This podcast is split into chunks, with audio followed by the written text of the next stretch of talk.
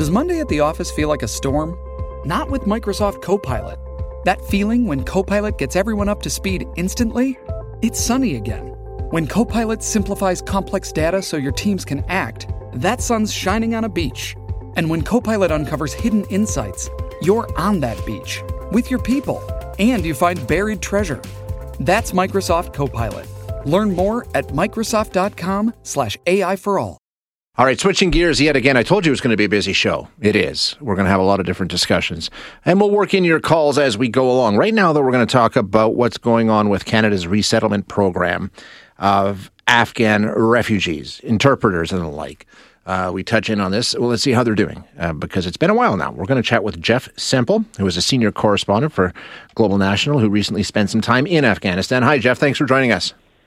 Hey, Shay. Great to be with you. Um, okay, so we know that we've seen some well, some limited success, but some success nonetheless in getting people out of that country. Where are we at in terms of, you know, we made some pretty bold proclamations of how many we'd bring over. Where are we at so far?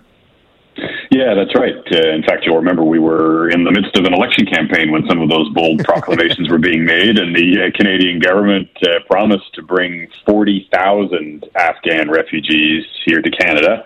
Uh, so far, a few months later, we've had seen fewer than 4,000 of those, so less than a tenth that have arrived here. Um, and, you know, we are talking about people, many of them, you know, thousands of them who directly supported Canada's military mission yeah. uh, in Afghanistan, of course, and their families.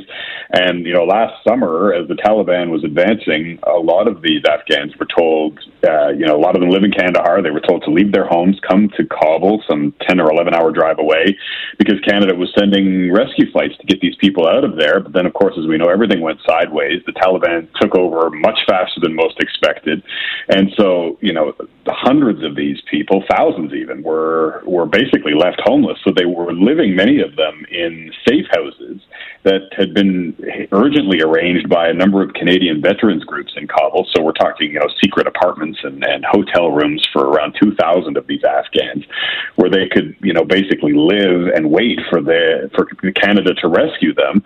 Many of these uh, Afghans who we met during our trip to Kabul recently have received approval to get to, to go to Canada mm-hmm. to, to to arrive as refugees but there's no safe route out of the country. There are very few flights. Um, you know, for a while they were trying to drive some of these Afghans out of the country across the border to Pakistan, for example. Now that has largely stalled. So you have many people who are just lying there, sitting there waiting. And uh, what we've seen, Shay, in the last couple of weeks is the situation going from bad to worse, where a number of these, a lot of these safe houses have had to close because they sim- they were being paid for by private donations from Canadians and NGOs, and they've simply run out of money. And so far, the Canadian government has refused to provide any funding for those safe houses.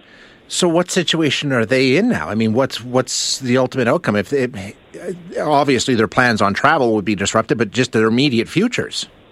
Yeah, so a lot of them were essentially kicked out onto the street um, with nowhere to go. Um, some of them uh, tried to go back to their homes in Kandahar, but uh, you know a lot of them told me that the Taliban has have been has visited their homes in Kandahar looking for them. Uh, the Taliban has taken basically taken over their homes and are now using their homes for their own purposes. The Taliban. Uh, so a lot of these people have nowhere to go. Um, you know, they left everything behind on the advice of you know the Canadians and uh, so they are effectively stranded. And I mean, every day now I'm getting you know desperate messages and phone calls from these people who don't know what to do. Um, and you know the Canadian NGOs and these veteran groups sort of feeling the same way. They have been fighting for months now to get some kind of coherent plan from the Canadian government to help rescue these people. Uh, as I say, they do have approval to come to Canada, but they have no safe route out of the country. We've seen the Americans, for example, NGOs sending flights to get people out, but that's something that uh, the Canadian government so far hasn't been doing. First, the bad news. SAP Business AI won't help you generate cubist versions of your family's holiday photos. But it will help you understand which supplier is best to help you roll out your plant based packaging in Southeast Asia, or identify the training your junior project manager needs to rise up the ranks, and automate repetitive tasks while you focus on big innovations. So you can be ready for the next opportunity. Revolutionary technology, real world results. That's SAP Business AI. Shipping can make or break a sale, so optimize how you ship your orders with ShipStation. They make it easy to automate and manage orders no matter how big your business grows. And they might even be able to help reduce shipping and warehouse costs. So optimize and keep up your momentum for growth with ShipStation. Sign up for your free 60-day trial now at shipstation.com and use the code POD. That's shipstation.com with the code POD. Jeff, we're a couple of months down the road here. It's not like this is still the panic situation. We've had some time to sort of get a process in place. Are we getting any progress on that process? It doesn't sound like it. Yeah, I mean, you know, we've talked even just this week with some of the Canadian veterans groups who are sort of, you know, fingers crossed, hoping that the government might be close to announcing something resembling a new plan. Uh, you know, ideally, they would like to get some flights in there, right? Because for weeks, especially in sort of September and October, some of these veterans groups were driving Afghan refugees out. So it's like an eight hour drive treacherous trek through the mountains. They have to pass more than a dozen Taliban checkpoints. Um, I spoke to a number of these families. You know, these are people who supported the Canadian military. They're in the back seat of these cars with photos of the Canadian military that prove their relationship with Canada in their backpack, sitting on the back seat of the car as the Taliban is pulling them over. Um, so it's not a great way to get people out of the country. The best way would be to get them on airplanes, of course. Then you can start larging, yeah. moving larger numbers of people. But one of the lines that, that apparently one of the Canadian NGOs is receiving now is the Canadian government is you know reluctant to provide funding for an airplane to get these people out because you know some of that money might find its way you know for, through taxes for example into the pockets of the Taliban and the ta- Canadian government considers the Taliban a terrorist organization doesn't want to fund terrorism um, but these are the kinds of answers that the Canadian veterans groups have been getting when they've been pushing for funding and for support to provide flights to get these people out of the country. Uh, so far, though, Shay, there is no official update on that. And, you know, basically people are just sitting there waiting and praying that the Taliban doesn't find them. Yeah, you know, Jeff, and reading some of the reporting that you're doing with Stewart Bell, um, some of the people, the stories that you're telling where like families are making the decision at the airport, okay, well, we, we can't all go, so who's going to go? Families separated. It's just awful. Yeah, there was one family whose story we're highlighting this week on Global News, Global National, as you alluded to there, Shay, where that's right. There was a family of four uh, Fatima, her husband Mohammed. They have two young kids, a five year old girl, three year old little boy. Uh, Fatima's brother was an interpreter with the Canadian military.